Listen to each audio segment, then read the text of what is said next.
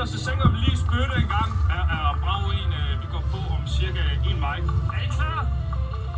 Okay, så kører vi.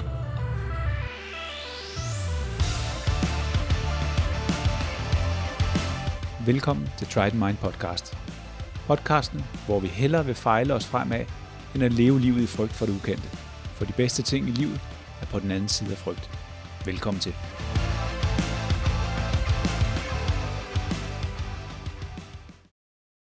I dag tager vi en lidt anderledes udgave af podcasten.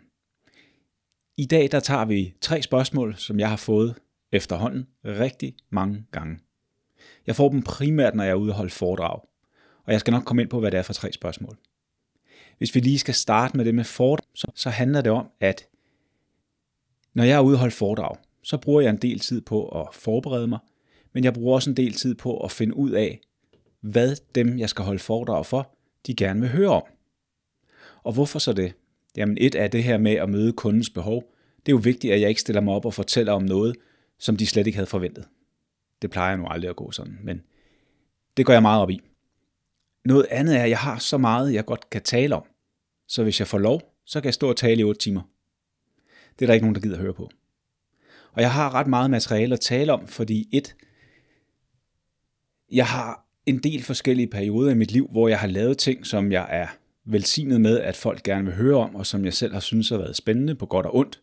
Og hvis vi lige skal kigge lidt på nogle af de perioder, så er det min opvækst og ungdomsperiode, som kunne være et helt foredrag i sig selv. Jeg vil næsten sige, at det kunne være en bog i sig selv. Så har jeg en periode i mit liv, hvor jeg er ude at rejse i fire år, og har rigtig mange både gode og dårlige oplevelser der. Det kunne også være et foredrag i sig selv. Jeg vender tilbage til Danmark og arbejder blandt andet i ISS Skadeservice, samtidig med at jeg får uddannet mig til erhvervsstykker. Der er også masser at tale om der. Så er jeg politimand, bliver uddannet og er det i knap 10 år. Indimellem laver jeg lidt forskelligt også. Jeg har faktisk også et firma ved siden af mit arbejde i politiet, hvor jeg importerer sportsernæring. Det gør jeg i et par år og sponsorerer en masse forskellige atleter. Blandt andet har jeg været så utrolig heldig at få lov til at sponsorere Mads Pedersen, den danske cykelrytter, i hans tidlige år og fuldt hans udvikling. Øhm, og jeg er enormt glad og stolt over at have været en lille, lille bitte brik i den succes, som Mads Pedersen er i dag. Så der er også masser af materiale der. Øhm, ja, faktisk både fra det firma, jeg havde, men selvfølgelig også fra, fra politiet af. Der er tre et halvt år med posttraumatisk stress, og det er i hvert fald også en bog i sig selv. Og så er der så årene ved Frømandskorpset, som var, der er også rigtig, rigtig meget materiale. Der er selvfølgelig også meget, jeg ikke vil tale om. Og så er der et liv nu som, som, som selvstændig. Så jeg har rigtig, rigtig meget materiale. Så derfor så er der typisk, når jeg holder foredrag, så bliver det lidt mere kompakt. Det vil sige, at der er nogle ting, jeg må udlade. Og hvis vi går tilbage til det her med at tilpasse budskabet til sin modtager, så er det klart, hvis jeg bliver bedt specifikt om at tale om min barndom, hvilket jeg gør nogle gange, men det er typisk i en setting, hvor det er behandlingspersonale, og med behandlingspersonale, der mener jeg læger, sygeplejersker, socialarbejdere, sagsbehandlere, psykiater, psykologer osv. osv. Men ofte så er det ikke selve min barndom, de er så meget interesseret i. De er rigtig interesseret i, hvordan jeg har håndteret eller kuppet, om man skal bruge et fagudtryk, med alle de her ting, jeg har oplevet. Øhm, det vil de rigtig gerne høre meget om. Det bliver meget nørdet, det bliver meget med, hvordan jeg har håndteret nogle situationer, hvordan jeg har bedt om hjælp. Og psykiaterne vil typisk også vide, hvad har jeg eksperimenteret med af, af medicin. Øhm, og i den forbindelse kan jeg sige, at, at det kan man også læse om i min bog. Den ene gang, jeg prøvede medicin, der var udfaldet rigtig, rigtig dårligt. Men det var bare lige for at sige det her med, at der er nogle ting, som jeg typisk springer lidt over. Og det får jeg tit nogle spørgsmål til. Og blandt andet så kunne spørgsmålet lyde sådan her. Hvorfor taler du ikke mere om din barndom? Er du bange for at tale om din barndom, eller kan du ikke lide at tale om din barndom? Det er sådan, at jeg har intet problem med at tale om min barndom. Der er faktisk rigtig mange ting, som jeg ikke har noget problem med at tale om. Jeg er nok det, man vil kalde relativt velbehandlet. Jeg har været til psykolog 58 gange, og når man har været det, så lærer man at tale om tingene. Det, der er kunst nogle gange, det er, at jeg skal huske på, at andre ikke har været det igennem, som jeg har været igennem. Og derfor så gør det, at jeg nogle gange har nogle ting, som jeg springer hen over, og prioriterer noget andet i stedet for. Men hvis vi skal starte fra med et af de her spørgsmål, hvorfor taler du ikke så meget om din barndom? Det øh, kommer jeg til at gøre i dag. Så det er det ene spørgsmål. Jeg har valgt tre. Jeg havde en chef engang, han sagde, at man må aldrig give folk mere end tre valgmuligheder. Og det er, det er ikke helt dumt. Den har jeg levet efter mange, mange gange. Så vi tager tre som det gyldne tal i dag. Så det ene spørgsmål, jeg skal svare på, det hedder, hvorfor taler du ikke så meget om din barndom? Det næste, og det er det spørgsmål, jeg ubetinget har fået flest gange, med præcis den her formulering, som jeg kommer til at sige om et øjeblik. Og ja, jeg har, lidt, øh, jeg har, jeg har et lidt stramt forhold til det her spørgsmål, derfor kommer det også med. Så, øh, men det lyder sådan her. Løber du med dig selv, eller fra dig selv? Og I kan næsten høre på min ordlyd, hvad, hvordan jeg har det med det. Men jeg skal nok dykke lidt mere ned i det om lidt. Det sidste spørgsmål, som jeg også, det, det må så ligge som nummer to, øh, efter det jeg lige nævnte før, det er, det er det her. Skal det være ekstremt, før at du kan mærke dig selv? Og det er faktisk et meget godt spørgsmål, fordi det har jeg også fået en del gange efterhånden, og det har jeg virkelig måttet tænke over. Men jeg tænker, at i dag, der starter vi med, at jeg fortæller om min barndom. Jeg har nævnt lidt om det i min bog for dem, der har læst den, og jeg ved, der er en del, der lytter med, der har det. Men det er meget overfladisk i min bog, og der er flere ting, som baggrundsmæssigt er lidt overfladiske, og det er fordi, at min bog er egentlig ikke skrevet om det. Den er skrevet for at hjælpe folk med deres udfordringer, problemer og mindset. Øhm, så der er nogle ting, jeg har sprunget hen over der. Og det kunne sagtens være, at der på et eller andet tidspunkt kom en bog om, om, om, om det, men der er rigeligt, rigeligt med mennesker i Danmark, der er vokset op, desværre, ligesom jeg er, med en forælder, der var alkoholiker og misbruger. Der er faktisk alt, alt, alt for mange i Danmark, men det er jo en helt anden øh, debat. Så hvis vi skal starte med barndommen, jeg er født og opvokset i Glostrup. Min mor og far blev skilt, da jeg var to år. Det kan jeg ikke huske. Min mor var sygeplejerske, og min far var maskinmester. Det vil sige, at han var meget ude og sejle på verdenshavene, fordi han arbejdede på skib. De bliver så skilt, og vi bor på det tidspunkt i en lejlighed i Glostrup. Og derfra der eskalerer min mors alkoholforbrug. I starten var det kun alkohol og hun bliver... Jeg husker det som om, at hun nogle gange glemte, at hun havde et barn. Hun var i starten det, man kalder...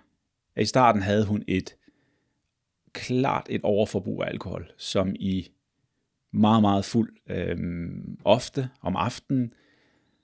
Og jeg kan huske et af mine tidligste minder fra det her med at, at føle sig glemt af sine forældre. Det var, jeg har nok været, lad os sige, 4-5 år, lå ude i badekarret. Øhm, og jeg kan huske at have den her fred og ro, når jeg lå under vandet. Så jeg lå med mine svømmebriller på og mine små actionfigurer nede under vandet.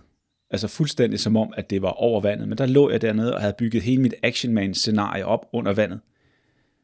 Og det eneste, det så blev afbrudt af, det var, at jeg engang imellem lige måtte op og have noget luft. Øhm, og jeg kan huske at ligge dernede og være i den her verden af fred og ro, fordi der er dejligt fredeligt under vandet, også i et badekar. Men pludselig går op for mig, at vandet var iskoldt. Jeg har været fuldstændig i min egen verden, og det der er ved, ved sådan noget der, det er, når vandet gradvist bliver koldere og koldere, så lægger man ikke så meget mærke til det. Lidt ligesom den der med frøen, der er, øhm, hvis du sætter den op i, i en balje med vand og varmer den op, så går der meget, meget lang tid, før den ender med at opdage, at vandet er varmt. Det modsatte gør sig også tilfældet. Men der kan jeg huske det her med at gå ind og finde min mor i påvirket tilstand, og, og, og på en eller anden måde blive klar over, at det her, det var ikke, det var ikke helt normalt. Og så var der så de her perioder, hvor at hun, hun kunne ikke passe sit arbejde, og hun var for påvirket, og jeg måtte sove over hos andre mennesker, mens vi stadig boede i Glostrup. Og på et tidspunkt, så, øhm, jeg havde en stor støtte i min, mine bedsteforældre, min mors far og mor, og dem boede jeg så hos typisk i weekenderne, så når, det, når hun øh, var for fuld, så kom min mormor fra Holbæk til Glostrup og hentede mig, og så tog jeg hjem og boede hos dem. Og på et tidspunkt, der bliver min mor så, der kan hun slet ikke tage vare på sig selv, så der, er, der flytter jeg permanent hjem hos mine øh, bedsteforældre i et halvt år, Det er så også et halvt år, hvor jeg stort set, øh, ja, de første tre måneder, der går jeg ikke i skole, fordi det var en anden tid, for nu at bruge det her meget populære udtryk. Og der var, der var, der var udfordringer i forhold til det her med, at min mormor vidste ikke helt, hvordan hun skulle håndtere det hele. Det var primært min mormor, der stod for alt, hvad der havde med mig at gøre. Men jeg ender så med at skifte, skifte skole første gang, og havne i en lille skole i Holbæk. Og det var noget af en, noget af en omvæltning. Vi boede i et socialt boligbyggeri i Glostrup, og øh, lad os bare sige, det var, det var en anderledes opvækst, end at, at komme hjem til sin mormor og morfar på, på landet, som jeg dog holdt rigtig, rigtig meget af, fordi der var en anden frihed der. Men jeg går så i skole i et stykke tid i Holbæk, og min mor får det så bedre, så jeg flytter tilbage til Glostrup, går i skole der igen, og så pingponger jeg egentlig lidt frem og tilbage i nogle år. Ender så med at bo permanent hos mine bedsteforældre fra 4. klasse af.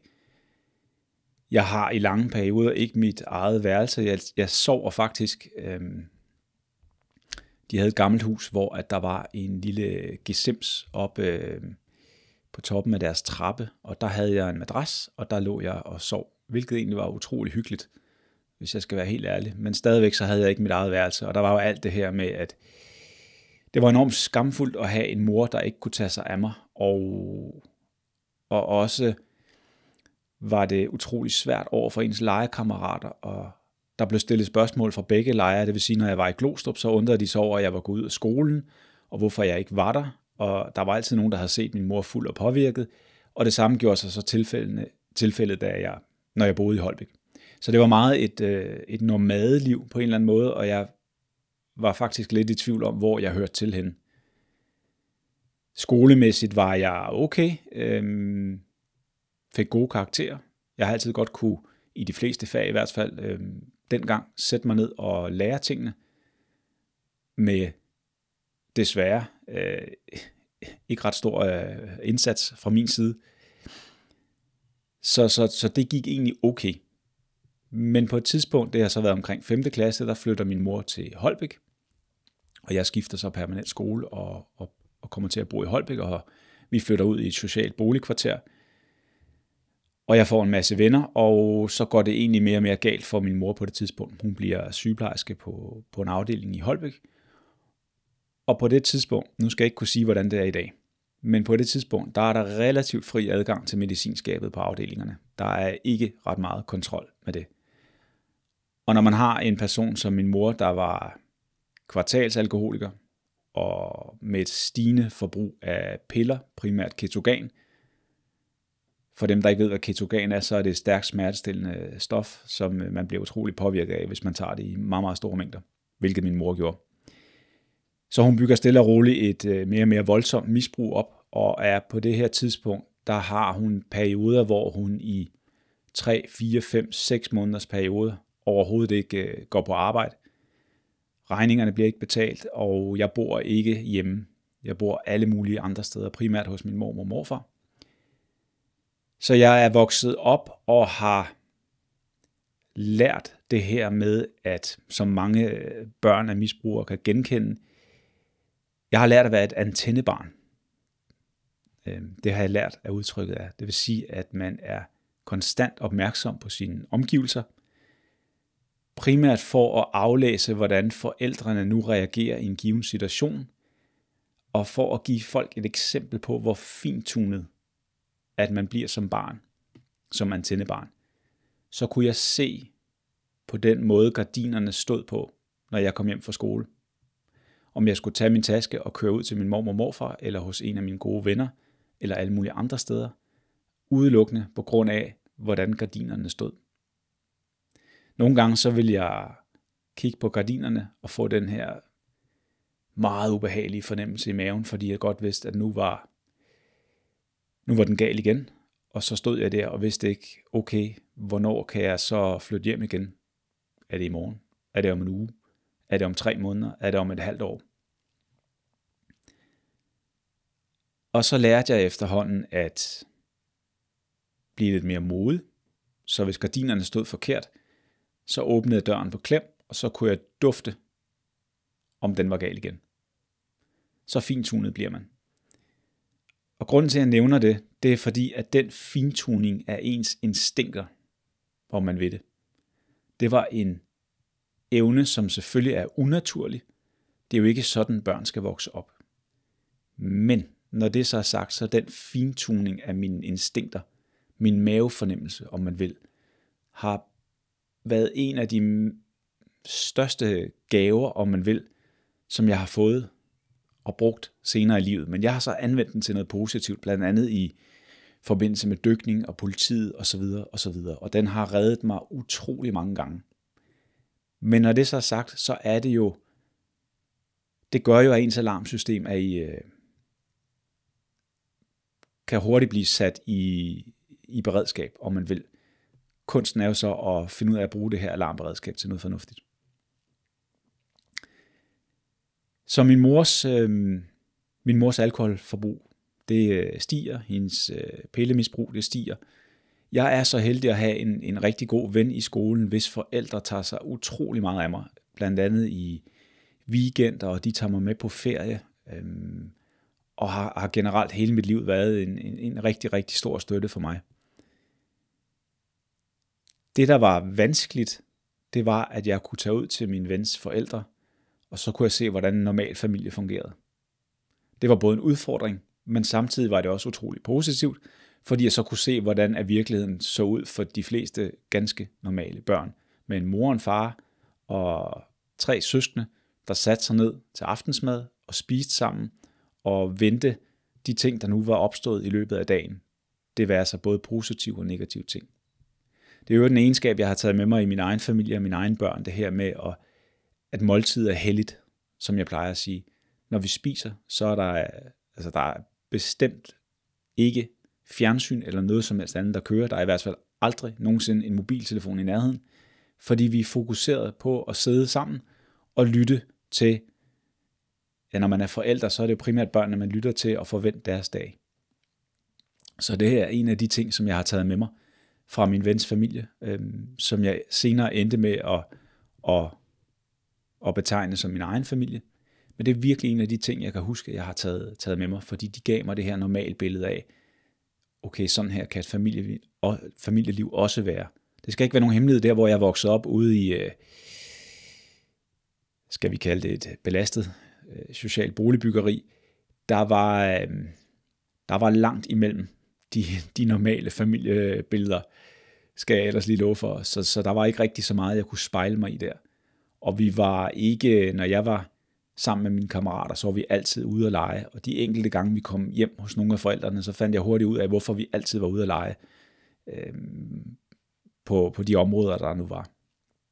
Blandt andet har jeg et ret ekstremt eksempel, hvor jeg har været omkring 15 og ude at lege med en ven. Hans mor kalder ham indenfor og, og, og siger, at jeg kan godt gå med ind. Så vi kommer ind i lejligheden, og jeg bliver bedt om at sætte mig ind på værelset, og, og min, min ven, han går så sammen med sin mor ind i stuen, og der går et stykke tid, og jeg sidder og venter ind på værelset, og så kommer han tilbage, og jeg kan se, at han er grædt, og så siger han til mig, at hans forældre var skilt, så siger han, min far har lige skudt sig med et havlgevær, skal vi gå ud og lege? Sådan, sådan var det, Øh, og det er så, når jeg selv er blevet forældre, det er så absurd at tænke på, at man vil give sit barn den besked, mens der sad en legekammerat inde på værelset. Det er så ekstremt. Og jeg glemmer det aldrig. Men, men det var meget, øh, det var meget sådan, det foregik der, hvor jeg voksede op. Så det var, øh, det var, det var meget, meget vigtigt for mig og for min forståelse af livet, det her med, at jeg rent faktisk havde en, en rigtig god ven med en familie, der var fuldstændig normal.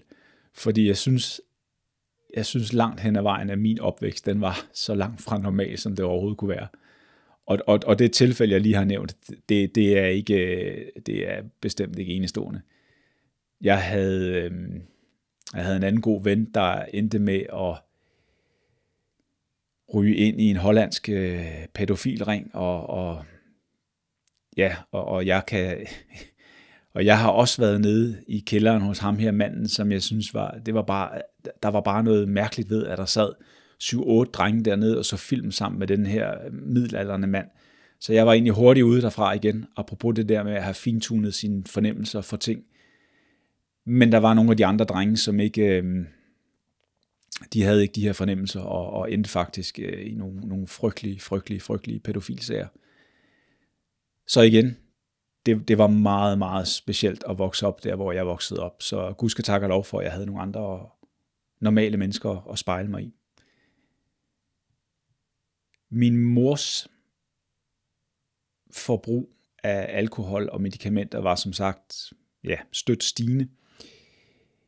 Jeg husker tydeligvis tydeligt en episode, hvor at jeg i 7. klasse står ude i skolegården, og så har jeg, jeg har ikke på det tidspunkt set min mor i månedsvis, og så kommer hun væltende ind i øh, skolegården, så påvirket, at hun ikke kunne gå, og det var lige 12 kvarteret, hvor der var flest børn ude i skolegården. Og der kan jeg huske at løbe om bag ved skolen og sidde og, og græde, fordi jeg ikke anede, hvad jeg skulle gøre, og jeg synes, det var så pinligt. Det, der egentlig også var pinligt, og nu er vi tilbage til det med, at det var en anden tid, det var jo, at alle mine lærere, de vidste udmærket, hvad der foregik. Udmærket. Også fordi min mor med visse mellemrum mødte super påvirket op på skolen. Og der var ingen, der gjorde noget som helst. Ingen. Jeg springer lige lidt frem i tiden. Som 18-årig, der øh, sidder jeg på kommunen og forsøger at få noget hjælp til min mor igen, igen, igen. Fordi jeg brugte egentlig en stor del af min ungdom også på at prøve at skaffe hende hjælp ind og ud af behandlingshjem, både for hendes pillemisbrug og for hendes alkoholisme. Og, og de her ting bliver ikke sat op af sig selv. Øhm, min mormor bliver på et tidspunkt for syg til at kunne håndtere de her ting, så det er mig, der står for det hele. Og der sidder jeg som 18-årig nede på kommunen og prøver at, at få noget hjælp til min mor. Og jeg kan huske, at det er første gang med alle, alle de her gange, hvor jeg har siddet på kommunen, jeg har været på skadestuen med min mor osv. osv. Der er det første gang, at der er en sagsbehandler, der kigger på mig, og så siger hun, det er fint Christian, jeg hører, hvad du siger om din mor, men hvordan har du det egentlig? Og jeg kan huske, det rammer mig meget, meget hårdt, fordi jeg havde, det anede jeg ikke. Ingen som helst idé om, hvordan jeg egentlig havde det. Men hun var egentlig mere interesseret i at hjælpe mig, end at hjælpe min mor. Fordi hvis der er en ting, jeg har lært i mit liv, så er det, at hvis mennesker ikke vil hjælpes, så kan man ikke hjælpe dem. Det er noget af det sværeste at acceptere, når man kan se dem, man elsker, de lider, men hvis de ikke selv vil hjælpes, uanset hvad det er, så kan man stå på hovedet, man kan gøre nok så mange ting. På et tidspunkt, så er man nødt til at sige, okay, jeg er der for dig, når du vil det. Men lige nu, der kan jeg ikke bruge flere af mine ressourcer, mine egne personlige ressourcer, på at hjælpe dig. Det er en meget, meget vigtig lektie, for den gør, at vi som mennesker ikke slider os selv op, både fysisk og mentalt, på at hjælpe nogen, der ikke vil hjælpes.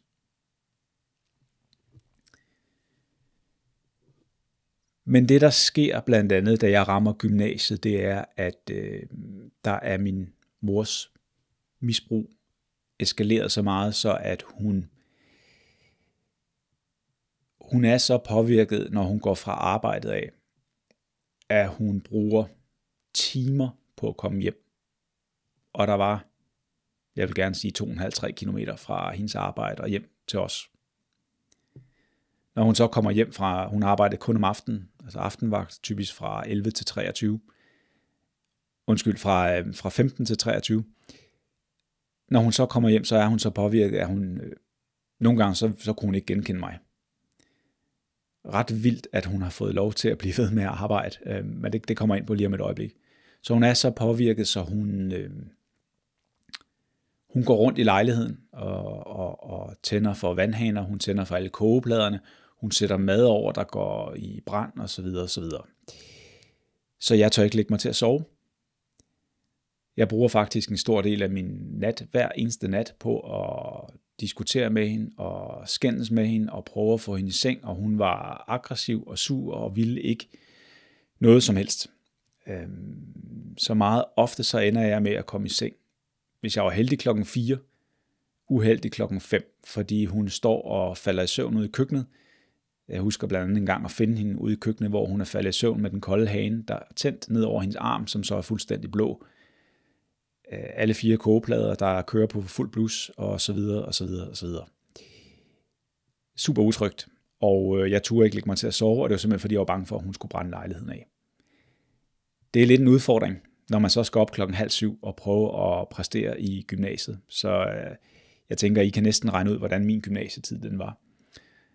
Den var ekstremt svær. Og øh, der var igen, der blev ikke rigtig taget hånd om det fra gymnasiets side. Der var, øh, der var sådan udtalt, øh, man, man snakkede ikke om tingene, og, og det var, øh, det var egentlig hele min gymnasietid igennem.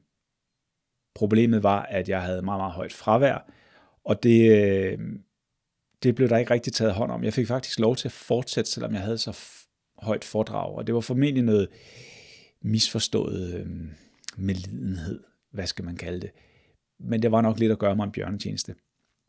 Men det, der sker, det er, at jeg bliver hjulpet til at komme på kostskole i 2G, og bor et år på kostskole, og det giver mig egentlig, øh, det giver mig en eller anden form for, for afbræk i, i det, der foregik derhjemme. Jeg håber så på, at det er blevet bedre og flytter tilbage til min mor i 3.G, og det er det bestemt ikke, så der kæmper jeg lige så meget, som jeg overhovedet kan, og falder selvfølgelig håbløst bagud i skolen, og havde allerede, allerede tre måneder ind i 1.G, der havde jeg jo stort set givet op, fordi jeg kunne ikke, øh, jeg kunne ikke følge med. Så øh, samtidig med alt det her, det foregår, der skal jeg så prøve at hjælpe min øh, mormor, der på det tidspunkt er ramt af en del blodpropper, jeg har øh, nogle andre forpligtelser i forhold til noget familie, som jeg også skal tage mig af. Min morfar begynder stille og roligt at blive dement. Og det er super svært for mig at overskue det hele. Så på første eksamensdag i 3.G, der, bliver min, øh, der er min mor på behandlingshjem, stikker af derfra. Min mormor bliver indlagt med en, jeg kan ikke engang huske, om det var blodprop eller jernblødning. Det er også lige meget og min far kommer på pleje, øh, min morfar kommer på pleje. Der kan jeg huske, der kan jeg ikke mere. Der ringer jeg til skolen og siger, jeg, møder, jeg møder ikke op til eksamen. Jeg havde overhovedet ikke forberedt mig. Ingen som helst eksamen havde jeg forberedt mig til. Der var alt for meget ved siden af i mit liv, der gjorde, at jeg overhovedet ikke kunne øh, koncentrere mig og forberede mig. Så jeg ringer til skolen og, øh, og, og, og siger simpelthen, at jeg giver op. Jeg, jeg, jeg kan ikke mere. Jeg møder ikke op til eksamen. Hvilket jo var tre år i princippet spildt. Så går der fem minutter, så øh, ringer min dansklærer op og er fuldstændig øh, uforstående og, og strengt taget skiller mig ud for at have, have givet op. Øhm, og, og jeg kan huske, det, det er en super ubehagelig samtale. Og jeg lægger på, og, og, og der knækker jeg sammen med telefonen. Jeg har stadig det her billede inde i hovedet af, hvordan jeg sidder med telefonen og begraver hovedet i hænderne og, og sidder og græder, fordi jeg aner ikke, hvad jeg skal gøre igen for, for, lidt, øh, for lidt støtte, og for meget, der var på, på mine skuldre øh, i, en, i en ung alder, som, som slet ikke skulle have været på, på mine skuldre. Men hvis man skal hive noget positivt ud af det, så havde jeg jo stadigvæk fået et par eksamener, øh, både i første og 2G, som jeg så senere, da jeg blev lidt mere afklaret i mit hoved og havde været ude at rejse og kom hjem, kunne så bruge til at tage en fuld HF-eksamen. Så det gik jo alligevel, som det jo så tit gør på en eller anden måde. Det jeg egentlig oplevede som værende noget af det mest frustrerende, det var jo nok det her med, at jeg følte, at jeg ikke rigtig hørte til nogen steder. Fordi jeg hele tiden levede det her nomade, nomadeliv i, i usikkerhed. Så jeg ender faktisk med at sidde sammen med min, øh, min gode ven, som jeg nævnte tidligere, og hvor han siger til mig efter, efter gymnasiet Vorstund, hvad, hvad vil du så? Og så siger jeg til ham, jeg har mest lyst til at pakke min, min rygsæk og rejse væk. Jeg havde ingen penge på det tidspunkt. Men faktum er, at det ender jeg med at gøre. Jeg pakker simpelthen min rygsæk, og så tager jeg øh, ud og rejse, og det ender med at blive øh, ja, knap, knap fire år, jeg er væk. Men det er en helt anden, øh, det er en helt anden historie. Så det her, det var lidt om, hvordan jeg er vokset op i, i brudstykker og overordnet overblik i hvert fald. Og hvis jeg skal sige, jeg kan godt lide at vende det negative til noget positivt. Så hvis vi skal sige noget, noget positivt, jeg har lært om de her ting, så har der i hvert fald, som jeg nævnte tidligere, den her med, at jeg har forfinet mine observationsevner. Min mavefornemmelse, om man vil. Det er noget, der har virkelig, virkelig gjort mig gavn. Øhm, både da jeg arbejdede som dykkerinstruktør i udlandet, hvor jeg havde den her mavefornemmelse af, jeg vil sige, at jeg kunne næsten se situationen, inden den opstod. Jeg, kunne, jeg havde en fornemmelse for mennesker, som jeg ikke, jeg vidste ikke helt, hvor den stammede fra dengang, men det gør jeg nu. Så jeg kunne lynhurtigt, når jeg stod som instruktør, og lad os sige, jeg havde 10 mennesker, jeg skulle have i vandet, så gik det op for mig, det var meget let for mig at spotte, hvem der ville give problemer. Og så var det dem, jeg holdt mit fokus på. Fordi at når man har så mange mennesker med under vandet, så kan det være, øh, det, det er en meget, meget vigtig fornemmelse at have det her med at kigge folk i øjnene, og, og have den her forståelse for, hvem, hvem er det, der kommer til at formentlig have nogle udfordringer under vandet. Var der situationer, hvor at mavefornemmelsen svigtede 100%? Det har der da været. Det, der er interessant ved den her mavefornemmelse, det er, at det er jo noget, der er forfinet fra naturens side i vores biologi. Men ja, igen, det er nærmest et foredrag eller en, en podcast helt for sig selv, og det kan godt være, at vi skal dykke lidt ned i det, fordi der er faktisk skrevet nogle rigtig, rigtig gode, men, gode bøger, som jeg også brugt øh, i forhold til research til min egen bog, med det her med, med, hvad mavefornemmelse det egentlig er i forhold til vores biologiske udvikling.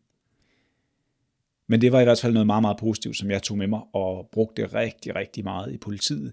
Og jeg har et utal af situationer, hvor at min observationsevner og, og den her forfinelse, som jeg havde fra min barndom af, når noget føles forkert, hvordan den har reddet mig rigtig, rigtig mange gange. Så det er i hvert fald, det har været positivt. Noget andet er, at jeg synes også, det har været her som voksen i hvert fald, har jeg prøvet at fokusere på de positive ting, som, som, som den her barndom har givet mig. Blandt andet så, øhm, så har jeg vidst lige præcis, da jeg selv blev far, hvordan mine egne børn skulle have det. Det vil sige, at jeg tog hele min barndom og vendte på hovedet, og tænkte, nu ved jeg, hvordan det ikke skal gøres. Til gengæld så ved jeg jo så også, hvordan det skal gøres. Fordi jeg skal jo give mine børn alt det, som jeg ikke selv havde, da jeg var barn. Så det er igen, hvordan ser man på tingene? Har man været igennem noget, der er rigtig, rigtig hårdt og ubehageligt, så kan man jo bruge det som en rettesnor for, hvordan man ikke selv vil gøre tingene. Så det er det, jeg har prøvet at gøre. Så det var lidt af min barndom, og øh, som altid, hvis der er nogen, der har flere spørgsmål, eller noget, som de godt vil dykke endnu mere ned i, så er det bare at skrive. Det skal I være hjertelig velkommen til. Så skifter vi lidt emne. Lad os prøve at rykke over i den her, øh, skal det være ekstremt, før du kan mærke dig selv? Som jeg nævnte i starten, det er også et spørgsmål, jeg har fået rigtig mange gange.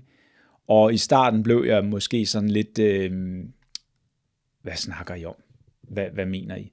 Men jeg kan jo godt se nogle gange, når jeg står og holder foredrag, og den måde, jeg har levet mit liv på, de oplevelser, jeg har haft, den måde, jeg stadigvæk skubber mine egne grænser på. Jeg kan udmærket godt se, at for nogle mennesker, der lyder det ekstremt. Jeg kan give et eksempel, da jeg var, da jeg var mest syg og havde det allerdårligst med PTSD, der løb jeg et halvmarathon hver anden dag. Og det gjorde jeg jo primært for at, fordi det virkede utrolig godt på den ekstreme indre uro og ubehagelige følelse, jeg havde i min krop. Der virkede det helt fantastisk og bedre end, end det meste medicin. Øhm, I hvert fald det, jeg har været i kontakt med. Det var, det var den måde, jeg behandlede mig selv på. Og jeg ved godt, for mennesker, der for eksempel ikke løber, der kan det lyde helt ekstremt at løbe et halvmarathon hver anden dag. Og det her skal ikke lyde forkert, men for mig var det venstrehåndsarbejde. På det tidspunkt, inden jeg blev syg, var jeg oppe og løbe øh, på en god uge 120 km om ugen. Så det at løbe et halvmarathon, og det er ikke et hurtigt, jeg skal lige skynde mig at sige, det var jo ikke et hurtigt halvmarathon. På ingen måde. Men at løbe halvmarathon konsekvent hver anden dag var ikke noget problem for mig. Fordi det jeg så også gjorde, når jeg løb det her, det var, at jeg havde indbygget de her måder at stadig behandle nogle af de symptomer, jeg havde på. Det vil sige, at jeg jævnfører instrukser fra min øh, kiropraktor, der arbejdede meget med højre og venstre hjernehalvdel, så havde jeg for eksempel kun musik i det ene øre, når jeg løb, for at stimulere den modsatte hjernehalvdel. Igen, de her type behandlinger, det kan man læse om i min, i min bog, og det er, en helt, øh, det er en helt podcast for sig selv. Men det er bare for lige at nævne det her med, at det var jo ikke kun en løbetur, det var samtidig også behandling. Så var der noget eksponeringsterapi, det vil sige, at jeg, man eksponerer sig selv for det, man synes, der er ubehageligt. Og det brugte jeg øh, i forhold til min løberute. En del af løberuten, den var bag ved en skydebane, og når de skød derinde, så rykkede det i hele min krop. Øh, en traumereaktion. Men det, der var ved det, det var jo, at så kunne jeg jo skrue op for musikken i ørerne på de dårlige dage, og ned for den på de gode dage. Det vil sige, det var også en form for terapi. Og det samme var det, når jeg løb forbi, forbi golfbanen, fordi at når golfkøllerne de ramte, ramte golfkuglen, så lød det som for mig som en flaske, der blev smadret ved siden af mig, og så rykkede det i hele min krop også. Så det er bare for at, at sige det her med, at det kan godt være, at det lyder ekstremt med et halvmarathon hver anden dag, men i det halvmarathon, der lå jo så også en terapiform, som jeg udviklede til mig selv, ud fra det her koncept, jeg meget bruger med at læse, og så stjæle med arme og ben fra folk, der er klogere end mig selv. Men selvfølgelig er jeg med på, at det kan lyde ekstremt for mange mennesker, og jeg fik også en del kritik, når jeg sad og det er sådan, når man er, når man er langtidssygemeldt, som jeg var, så nogle gange så bliver man, eller med jævne mellemrum bliver man kaldt på kommunen til samtaler, man kommer til at sidde foran forskellige udvalg, og så videre, og så videre, der hele tiden, man bliver hele tiden vurderet. Og jeg mødte meget kritik for det her. Men jeg havde den her mavefornemmelse af, at det her var det rigtige for mig at gøre. Og det skulle så vise sig senere, at jeg rent faktisk havde ret. Apropos det der med at have fintunet sin egen mavefornemmelse. Fordi jeg havde en idé om, at det jeg gjorde for mig selv var rigtigt. Og det viste, det viste sig at være. Men jeg kan godt forstå, når man så sammenholder den her måde at behandle sig selv på, med, med mange af de andre ting, jeg har lavet. Øhm, blandt andet så det her med, når jeg forklarer om, at jeg i 2021 løb øh, 22 ultraløb for at støtte op omkring selvmord blandt blandt andet amerikanske veteraner, hvor der er 22, der tager livet af sig selv hver dag. Jeg lavede det her projekt for, at jeg ville godt vise mennesker, hvad der var muligt på den anden side af PTSD, så vi følger lidt op på den her fortælling, jeg godt kan lide at fortælle om at gå fra posttraumatisk stress til posttraumatisk vækst. Der var mit mål faktisk med hele det her løbeprojekt at, at, at give mennesker, der lider i stillhed, et håb for måske, at de kunne kigge på mig og sige, okay, ham der har haft det så dårligt, men han er endt med at kunne gøre nogle ting, både mentalt og fysisk, som mange andre måske ikke kan gøre. Og det jeg bare gerne ville med det her projekt, det var at prøve at inspirere andre. Måske endda forebygge et enkelt selvmord, hvis der var en, der, der har hørt min historie, og tænkt, okay, jeg har det rigtig skidt med mig selv, men det har ham der også haft, så, så nu giver jeg det lige en, en time mere, en dag mere, en uge mere. Det var egentlig mit mål med det her. Det jeg har oplevet, når jeg er ude og fortælle om blandt andet det her løbeprojekt, det er jo, at der er nogen, der... øh, der var en, der sagde til mig på et tidspunkt, hvorfor ikke bare gå en tur i skoven? Og lige om lidt, så, så, så kommer vi, øh, så laver vi en glidende overgang til det sidste spørgsmål, der hedder, løber du med dig selv eller fra dig selv? Fordi for mig får jeg ikke ret meget, jeg kan godt få noget ud af at gå en tur i skoven.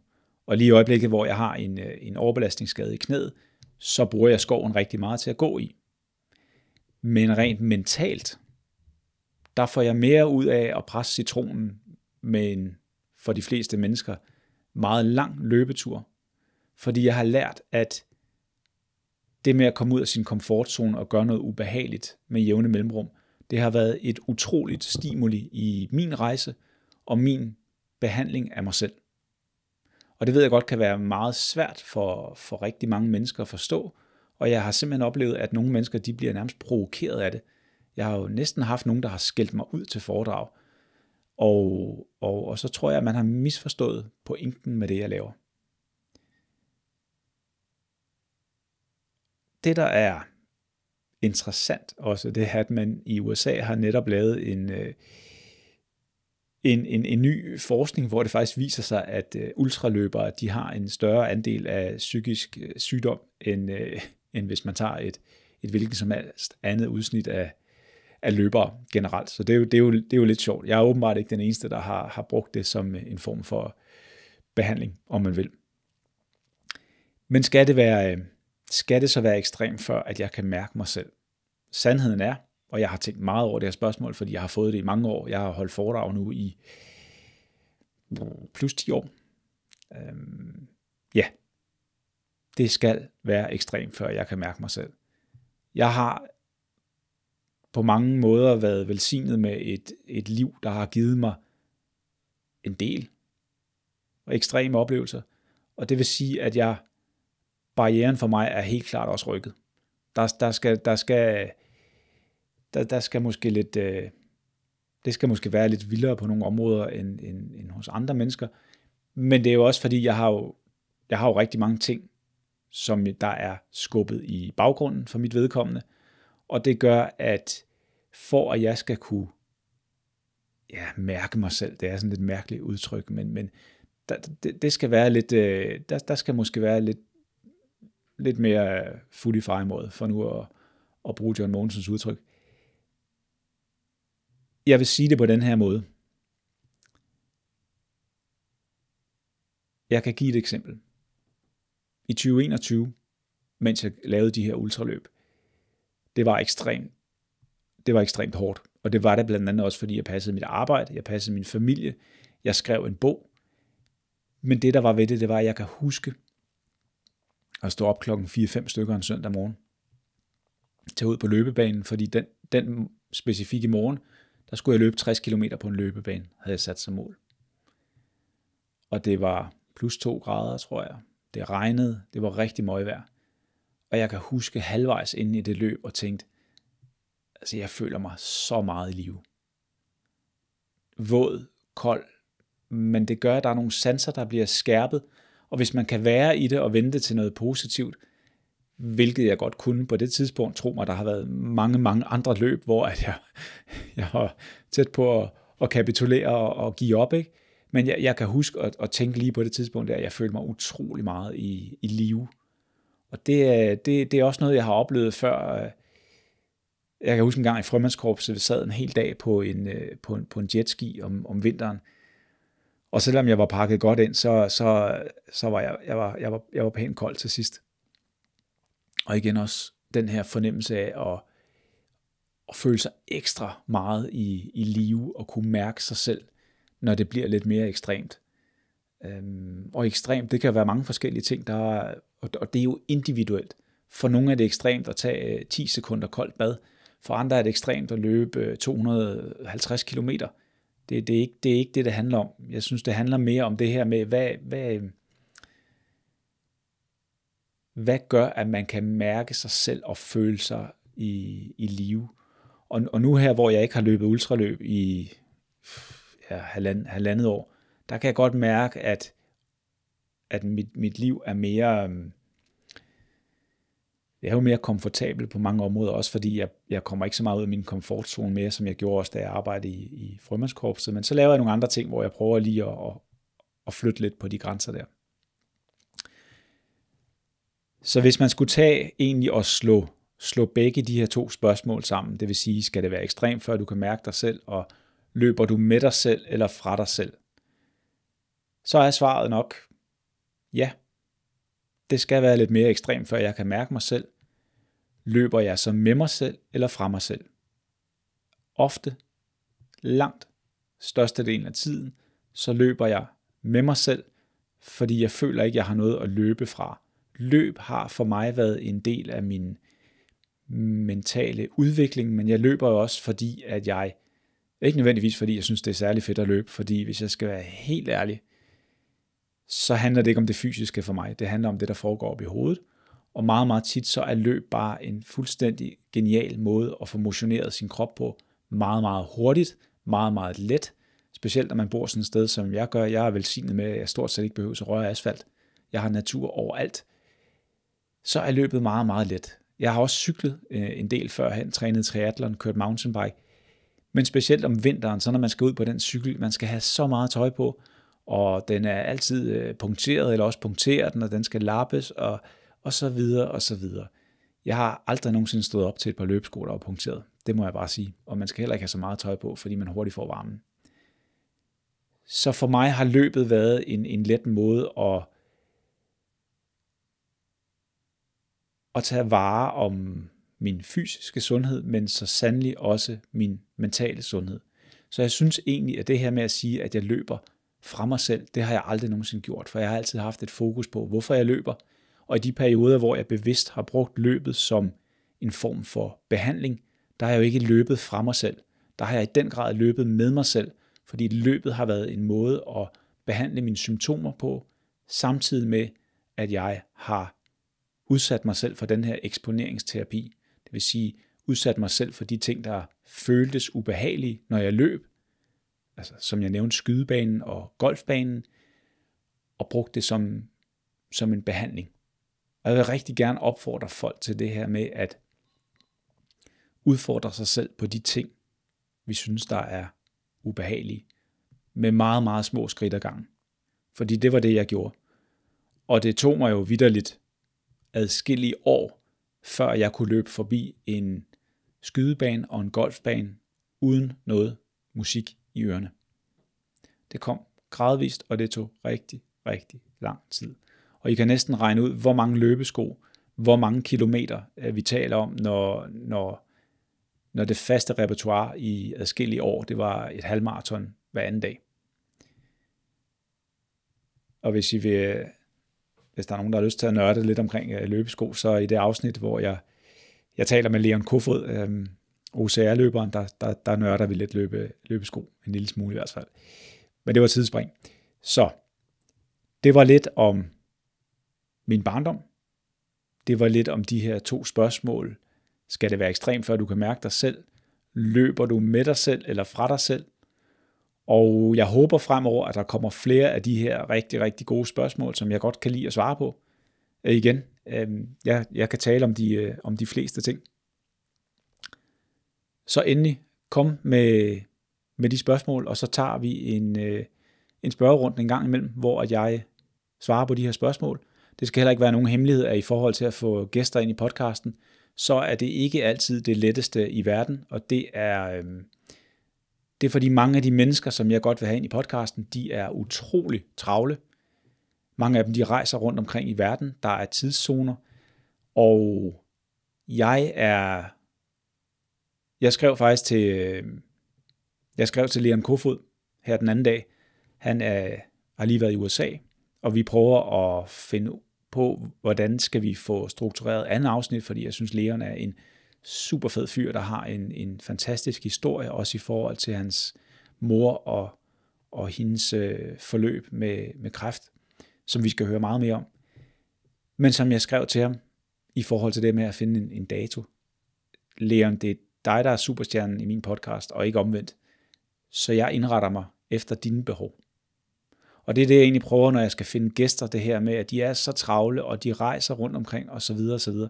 Jeg prøver at være ydmyg omkring deres tid, og det gør så også nogle gange, så kan det være svært lige at få tingene til at hænge sammen i forhold til en podcastplanlægning. Jeg har også et, øh, jeg har også et liv ved siden af, der leves med børn og, og hus og så videre og så videre, og et firma, der skal køre. Så en gang imellem, så plukker vi lige øh, sådan noget som det her ind, så at øh, vi får det hele til at, at hænge sammen. Og tit så sker der også det, har jeg oplevet i forhold til at få gæster ind og, og tage hen til dem, det er jo, at livet rammer os alle sammen. Det kan være, der har både været dødsfald og, og, og sygdom og så videre og så videre. Så det hele, det skal, det skal hænge sammen. Men det er noget, der, der arbejdes på. Så endelig, stil mig nogle øh, flere spørgsmål, og så tager vi, øh, så tager vi det her en, en gang imellem. Og hvis I har nogle spørgsmål til noget af det, jeg har sagt, endelig også fyr den af. Og ellers så vil jeg bare sige tusind tak for, at du har lyttet med. Det er et øh, privilegie for mig at få lov til at sidde og lave det her, og jeg håber, at, øh, at det gør en lille forskel for nogle mennesker derude, der, der lytter med. Det er målet i hvert fald. God dag. Tusind tak for, at du lyttede med. Har du spørgsmål eller kommentarer, skriv gerne til mig via kontaktformularen på min hjemmeside tridentmind.com under fanebladet kontakt. Følg også gerne med på sociale medier. Jeg kan findes på både LinkedIn, Instagram og Facebook. Pas på dig selv, og husk, de bedste ting i livet er på den anden side af frygt. Vi høres ved i næste uge.